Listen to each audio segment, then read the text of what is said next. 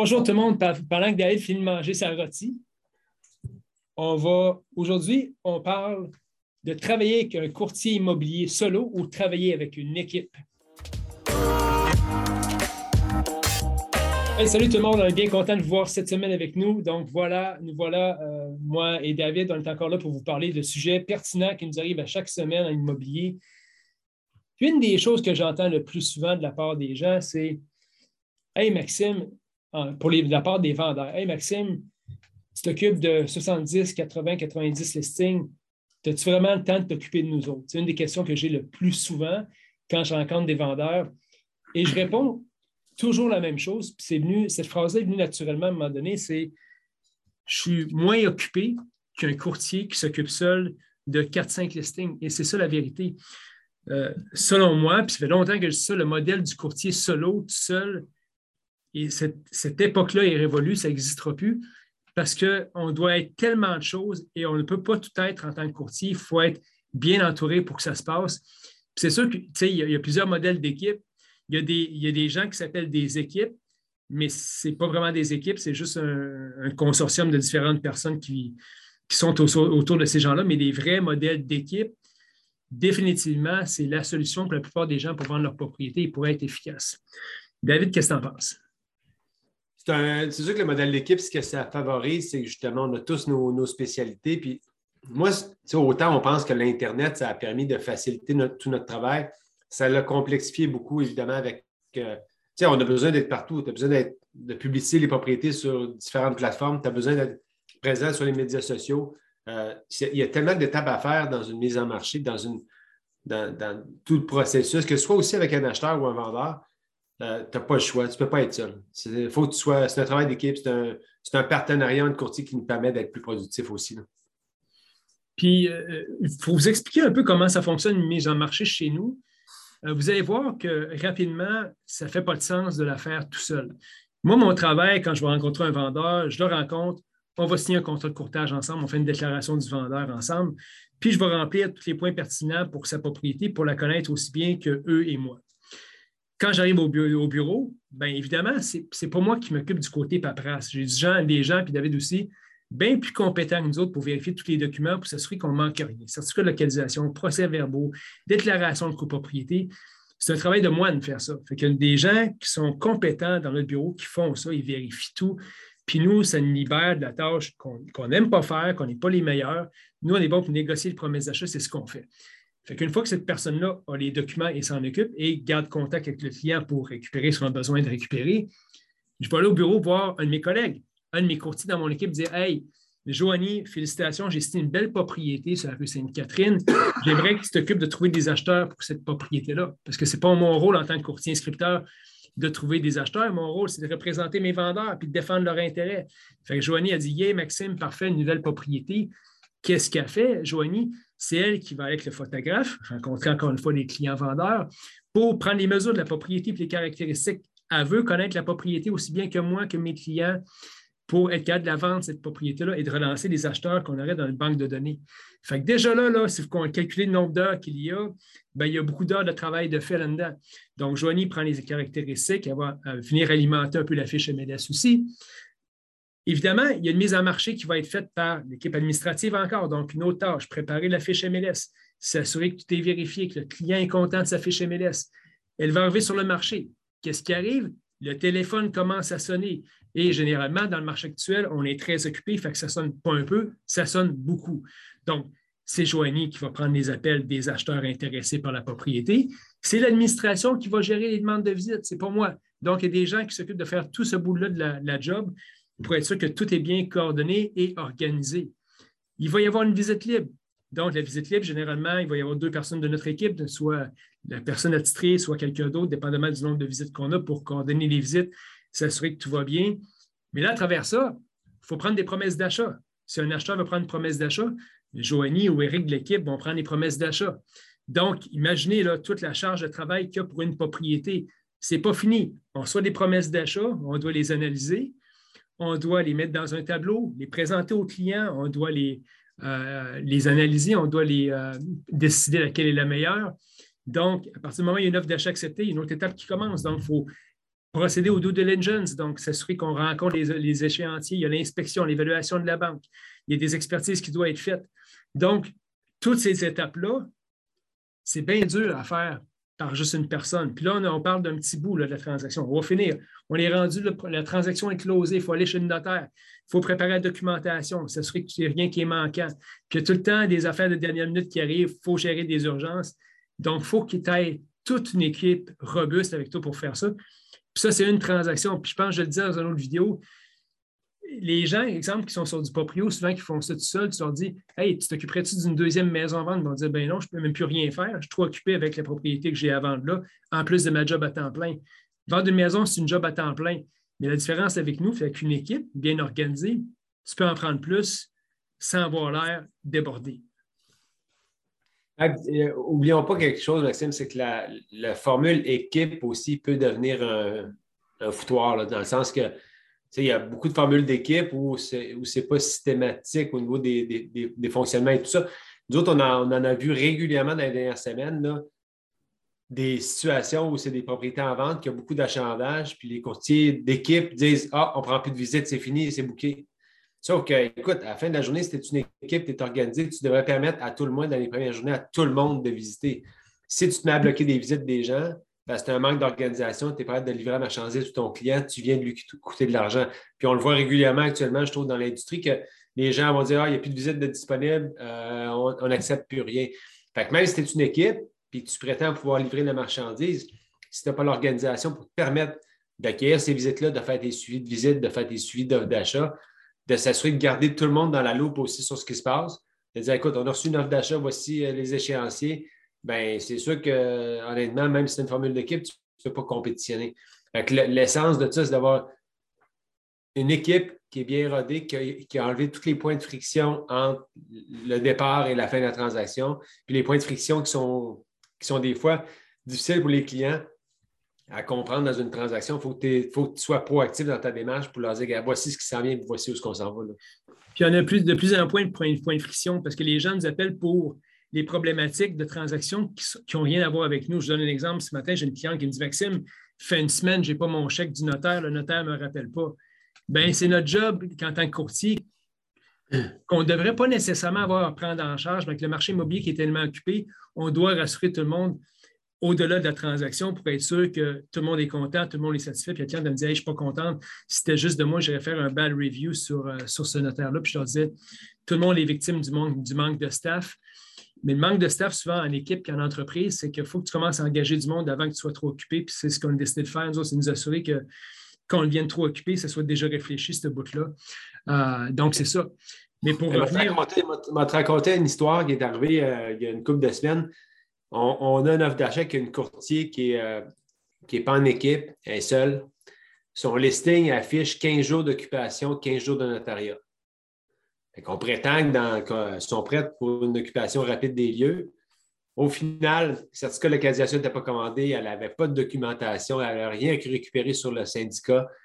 Puis finalement, euh, une catastrophe pour se rendre au notaire parce que sa vendeuse n'avait pas été euh, sensibiliser à, tout ce qui arrive quand tu n'as pas de certificat de localisation à jour. La vendeuse ne voulait pas payer d'assurance titre. Euh, la courtier disait que c'était à l'acheteur de payer, ce n'était pas de sa faute à elle. Ça a été l'enfer total. Une catastrophe totale pour quelqu'un. de c'est plate, on ne le voit pas beaucoup dans l'industrie. C'est de l'incompétence, des gens qui ne sont pas prêts, des gens qui ne sont pas sont pas entourés pour faire la job. Parce que quand on appelait, ce n'était pas son adjointe, c'était elle. Puis elle, ben, elle a des compétences limitées dans ce qu'elle fait. Ben, je pense que, il y a bien des courtiers qui, je pense, la plupart ont des bonnes intentions. C'est pas dur, c'est pas facile, c'est-à-dire s'entourer des bonnes personnes. Même si tu veux partir une équipe, ben, il faut que le monde, premièrement, veuille aller travailler avec toi. Deuxièmement, il faut que tu aies les lieux physiques pour les recevoir. Troisième fois, il faut que tu aies la vision à long terme. Mais j'ai la même situation. La semaine dernière, j'arrive sur une visite, on est là à l'heure parce qu'il me fait un devoir d'être toujours à l'heure sur tous mes rendez-vous. Courtier n'est pas là. Courtier est en retard. Il débarque à la course. Je ne suis pas sûr s'il s'est levé genre d'une brosse ou quelque chose. Euh, d'abord la porte vite, vite. Là, il s'installe dans la cuisine, puis là, je l'entends. Euh, oui, oui, pour la propriété, oui, oui, je suis là présentement. Euh, là, je comprends que c'est une acheteuse qui l'appelle. Mais venez visiter, je suis là. Aucune qualification qui est faite. Il ne sait pas qui, qui s'en vient là. Moi, en tant que vendeur, je m'excuse, mais je veux m'assurer qu'il y a une visite chez nous, je sais qui, s'en vient. Y a-tu été préqualifié par mon courtier? Y a-tu l'argent pour acheter ça? Il veut-tu acheter maintenant? Mais là, je vois que le gars est débordé. Il, prend le téléphone, il a fait venir sur, sur le fly. Je reçois des mots contacts après pour dire Ah, finalement, j'ai mis des documents qui n'étaient pas sur la fiche MLS, sont maintenant là. Fait que tu vois que c'était une mise en marché qui a été garochée, qui n'a pas été réfléchie. Puis ce n'est pas de sa faute, c'est que je pense qu'il n'a pas pensé peut-être de s'entourer des bonnes personnes pour arriver à faire une business qui fait du sens à long terme. Puis ça, ce qui est important dedans, c'est que quand tu as une business, tu as une vision à long terme, tu as des clients qui vont te référer. J'ai un client qui m'a appelé, il, il, fait une transaction il y a 10 ans, il m'a appelé ce matin, il dit Maxime, j'ai tellement une bonne expérience avec toi que finalement, je vais vendre ma maison et la maison de ma mère avec toi. Bien, ça, c'est la différence dans, dans les structures d'équipe qui sont bien rodées, qui fonctionnent. Tu sais, cette année, on a fait 100 euh, transactions. Pour soutenir ça, il faut que tu aies une bonne équipe, une structure qui fasse minimalement de sens. Puis, a rien de parfait en passant. Je vois des équipes, des fois, que c'est du bout des doigts, on gère des, personnalités, des courtiers, du staff. Mais je pense que si on, veut euh, s'approcher de ça, on s'approche pas mal de ça dans notre équipe au niveau de ce qu'on veut faire et ce qu'on veut accomplir. Ce n'est pas parfait, mais je pense qu'on est à la bonne place. Absolument. Écoute, euh, on est. Ben, c'est tout le temps une, évolution aussi. Hein. Tout change, la, technologie change, la façon de faire. Euh, on l'a souvent dit, on est dans une industrie où les gens Premier réflexe, j'ai encore quelqu'un qui, m'a fait une demande pour une évaluation de propriété. Un de ses premiers prérequis, c'est le courtier le moins cher. Bien, les gens vont souvent à la course vers le fond, avoir le moins cher possible, sauf que la différence qui est a au niveau de l'équipe, c'est que je pense qu'on a augmenté les standards de service qui nous permettent de permet à nos clients, dans les faits, d'avoir la conviction en fin de leur, journée immobilière qui ont, tiré le maximum de cette expérience-là, avec des tarifs qui sont si on conforme à l'industrie dans les faits, oui, tu vas tout le temps avoir des courtiers qui vont faire ça à rabais puis vraiment pas cher, mais tu as les résultats qui viennent avec, tu as les ressources qui viennent avec aussi. Puis l'avantage, c'est que vous allez voir, quand vous travaillez avec une équipe, euh, disons, puis on parlait du, volet courtier après ça rapidement, faire partie d'une équipe, mais ça arrivé avant les fêtes, il y a un dossier, client me dit Maxime, je veux 1,5 million pour la bâtisse. J'ai dit écoutez, ça vaut à peu près 1,2, je ne suis pas la bonne personne pour, vous, merci pour votre temps. J'ai préféré pas le prendre. Il a pris un courtier à rabais qu'il a pris pour trois mois. Trois plus tard, il m'appelle, il dit Maxime, on pense souvent à toi. Finalement, on est prêt à aller avec toi. On a revu la stratégie. Euh, j'ai vendu en une semaine euh, la propriété avec une stratégie qui tenait la route. Le, moins, le courtier le moins cher, souvent, c'est généralement pas le plus qualifié non plus et il risque de vous coûter de l'argent à la fin de la journée. Oui, absolument. Écoute, ça revient à ce que je disais tantôt, vraiment, c'est de s'assurer dans les faits que la stratégie tient la route. Puis à la fin, le client, euh, c'est un, ben, un, peu le pendant du proprio. Euh, les, gens, je suis pas mal convaincu, si tu fais le sondage, après ça, les gens qui n'ont pas eu de succès sur du proprio, est-ce qu'ils dépensé 1000 pièces sans savoir, euh, sans avoir de résultat? La réponse, c'est probablement non.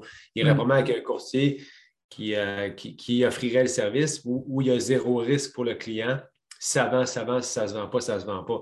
Sauf qu'il y a des, il faut, être conscient au niveau du courtage immobilier qu'on prend tous les risques, puis on le sait, nous dans le business, prendre une inscription à la base entre 2500 et 3000 de dépenses qu'on va assumer, puis après ça, il faut vendre la propriété. Exact. Si on parle du volet, là, on parlait des avantages ou les options d'un client vendeur pour travailler avec une équipe. Si on parle du volet courtier, je dis écoute, puis j'ai beaucoup de, courtiers qui viennent me voir, je devrais-tu travailler avec une équipe, m'en aller solo? Ça, c'est une autre histoire, mais c'est à peu près pour les mêmes raisons, honnêtement, que quelqu'un devrait joindre une équipe. Puis pas seulement quand il commence en immobilier, vous voyez de plus en plus d'équipes de, méga teams, un peu des grosses équipes, un peu comme la nôtre, qui récupèrent des joueurs, des courtiers qualifiés, compétents, qui veulent plus avoir la charge d'administration, mais qui veulent faire ce qu'ils aiment faire du courtage immobilier. Euh, comment tu vois ça, David, toi, au niveau du courtier, euh, travailler avec une équipe ou pas, quand tu commences? À la base, si on revient à ce qu'on faisait nous autres au départ, quand on a tombé courtier, on était juste tous les deux, tu apprends sur le tas, tu fais des erreurs, euh, tu te plantes euh, beaucoup plus souvent et pendant beaucoup plus longtemps que lorsque tu arrives dans une équipe où déjà tu as, au moins des, plusieurs mentors qui vont te guider là-dedans pour s'assurer que, dans le fond, que ton accélération dans le, business soit plus rapide. Puis que tu ne crées pas les mêmes erreurs. Puis on le voit, on voit des, des gars comme Alexandre Nassau qui sont arrivés l'an passé que si je le compare aux courtiers qui sont rentrés en même, temps que lui dans le, dans business, Alexandre a probablement fait trois à quatre fois plus de transactions que, ses collègues qui sont rentrés dans le même moment. Pourquoi? Ben, il, y a eu, l'encadrement, il y a eu le monde autour pour l'aider, il y a eu les leads, il y a eu certains leads qui lui ont été fournis, euh, il y a eu les habiletés qui ont été développées parce qu'on dit tout le temps, un jeune courtier, euh, évidemment, tes habiletés doivent être compensées par ton manque d'expérience. si tu n'as pas d'expérience, tu dois aller la chercher quelque part, tu dois aller la chercher dans un, regroupement de courtiers qui ont cette expérience-là, qui peuvent te la fournir, qui peuvent te donner les outils pour aller un petit peu plus loin, un petit peu plus rapidement. Euh, Alexandre, je donne cet exemple-là, Alexandre a su tirer profit de ça, mettre son ego de côté parce que ça prend quand même, euh, quand même un, un petit peu de courage, je vais aller dans une équipe, je vais mettre un peu mon ego de côté. Ce ne sera peut-être pas moi la tête d'affiche pour le moment. Euh, puis je vais être prêt à aller apprendre, faire partie de l'équipe et faire croître ma business parce que la philosophie de l'entreprise, pour moi, c'est vraiment qu'on puisse faire croître la business des gens sous le parapluie de l'équipe tardif que les résultats qu'on a aujourd'hui, mais que tout le monde puisse développer sa business euh, au niveau qu'ils veulent. Il y a du monde qui décide qu'il veut faire 200 000 par année, c'est beau, puis il y en a qui veulent faire un million. Tout le monde est respecté là-dedans tant que tes, les, tes, buts soient clairs et établis, puis que tu sois connu par tes collègues aussi. Mais pour moi, tu vas aller beaucoup plus vite, beaucoup plus rapidement. Oui, je pense que c'est clair. Puis tu vois, j'ai fait une transaction, cette semaine, puis le courtier, c'était sa première transaction immobilière. Il est tout seul dans une petite bannière. Puis euh, j'ai dit, écoute, euh, on va je vais t'aider à faire ta première transaction immobilière. En fin de transaction, s'il avait, avait, fait ce qu'il avait fait, il aurait floppé la transaction de A à Z. J'ai fait recommencer trois fois les documents pour être sûr qu'on n'ait pas d'enjeu jusqu'à la banque pour être sûr que tout se passe bien. Mais ça, quelqu'un qui ne le sait pas, qui n'est pas coaché, il va passer à côté de ça, puis il n'y arrivera pas. Fait que vraiment du coaching, puis j'ai des clients, des courtiers encore d'expérience, qui ont beaucoup d'expérience dans notre équipe, qui viennent nous voir quasiment tous les jours pour des conseils, des situations particulières. Fait que quand tu as des team leaders qui sont assez euh, expérimentés pour te dire comment ça fonctionne, moi, je pense qu'il n'y a pas vraiment de raison pour euh, vouloir faire autre chose que de vouloir commencer avec une équipe. Pour... J'ai des gens qui sont venus me voir il y a quelques années qui ont dit Maxime, je vais commencer avec toi, je vais apprendre, puis après, je vais faire euh, un tour de mon côté tout seul. Ils sont encore là aujourd'hui, puis je pense qu'ils sont heureux d'être encore là parce qu'une euh, équipe, c'est une synergie, puis ça rend les choses plus efficaces. Pour les clients, pour les courtiers, pour tout le monde. puis je m'attends à ce que ça va s'accélérer avec le temps, puis il va y avoir de moins en moins d'agents solo. Puis les gens il y a des gens qui vont essayer de se structurer un petit groupuscule de deux, trois personnes pour appeler ça une équipe, mais ce n'est pas une équipe. Une équipe, c'est une structure qui vient avec ça pour propulser le client. Euh, puis on inclut le client dans notre équipe, qu'on l'amène à bord avec nous dans une transaction immobilière. On dit bienvenue dans l'équipe. Bienvenue dans l'équipe, faites partie de l'équipe avec nous, puis on va travailler ensemble. Oui, cool. Écoute, euh, je pense que ça fait le tour pour, euh, pour ce sujet-là. je pense qu'on n'a pas besoin de convaincre personne qu'on s'en va vers ça doucement, vers les modèles d'équipe. Puis je crois que les courtiers ont davantage à explorer ça avant de prendre une décision finale aussi. Peu importe l'équipe, trouver chaussures à son pied là-dedans, trouver une équipe qui peut leur ramener ce, support-là puis ces bénéfices-là à moyen long terme. Puis c'est un client vendeur, portez-vous la réflexion quand on explique les étapes d'une vente immobilière. Est-ce que quelqu'un peut vraiment soutenir toutes ces étapes-là de manière efficace et conséquente du début à la fin? Non, puis c'est pour ça que je disais tantôt en préambule, je suis moins occupé qu'un courtier qui m'occupe de trois, quatre transactions tout seul parce qu'on a une équipe qui vient stabiliser ça puis rendre la transaction efficace. Hey, merci tout le monde. C'était notre, euh, notre capsule de la semaine. On se voit la semaine prochaine. Bye bye. All right. Salut tout le monde. Bye.